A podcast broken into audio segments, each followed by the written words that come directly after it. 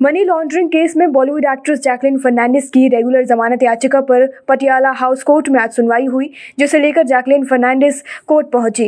Court में सुनवाई के दौरान जैकलिन फर्नांडिस ने ईडी पर उनको परेशान करने का आरोप लगाया। इसके साथ ही उन्होंने यह भी कहा कि उन पर लगे सभी आरोप निराधार है। मामले में अब सुनवाई पूरी हो चुकी है। कोर्ट ने फैसला कल के लिए सुरक्षित रखा है। जैकलिन फर्नांडिस ने कोर्ट में कहा कि वो अपने काम के सिलसिले में विदेश आती जाती रहती हैं, लेकिन मुझे रोका गया। मैं पिछले साल जनवरी में अपनी माँ से मिलने जा रही थी, लेकिन मुझे जाने नहीं दिया। इतना ही नहीं, जैकलिन ने कोर्ट में बताया कि इसे लेकर उन्होंने जाँच एजेंसी को मेल भी किया था, लेकिन उसका कोई भी जवाब नहीं आया है।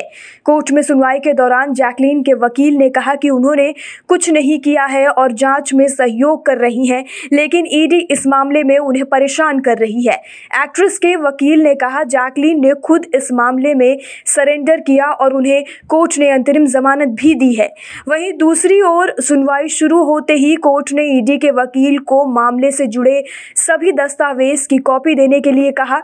यह भी कहा कि सप्लीमेंट्री चार्जशीट की कॉपी भी दी जाए। कोर्ट में सुनवाई के दौरान ईडी के वकील ने कहा कि आप पिक एंड चूज़ की पॉलिसी क्यों अपना रहे हैं? ईडी ने आगे कोर्ट को बताया कि जब जैकलीन को सबूतों से सामने सामना करवाया गया, तब उन्होंने फैक्ट के बारे में बताया। ईडी ने कोर्ट में यह भी कहा कि जैकलीन एक विदेशी नागरिक है, उनका परिवार श्रीलंका में रहता है। ईडी ने कोर्ट को बताया कि दिसंबर 2021 में जैकलीन ने भागने की कोशिश भी की थी।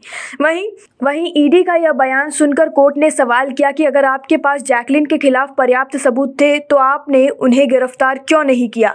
कोर्ट ने ईडी से सवाल किया कि आपने एलओसी तो जारी कर दी, लेकिन गिरफ़्तार क्यों नहीं किया? ईडी के वकील ने आरोप लगाते हुए कहा कि हमने पूरी ज़िंदगी में पचास लाख रुपए एक साथ नहीं देखे, लेकिन जैकलीन ने सात करोड़ चौदह लाख रुपए सिर्फ़ अपने मौज मस्ती में उड़ा दिए। ईडी ने कहा, जैकलीन ने देश छोड़कर भागने के सारे हथकंडे अपनाए क्योंकि उसके पास पैसे की कोई कमी नहीं है। ईडी के वकील सुप्रीम कोर्ट के फैसले का हवाला देकर बता रहे हैं कि कैसे आर्थिक अपराध में शामिल आरोपी देश को नुकसान पहुंचाकर देश छोड़कर भाग गए हैं।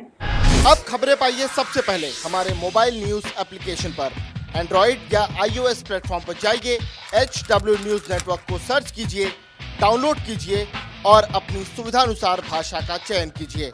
खबरों की भीड़ में अपने काम की खबर पाते रहिए।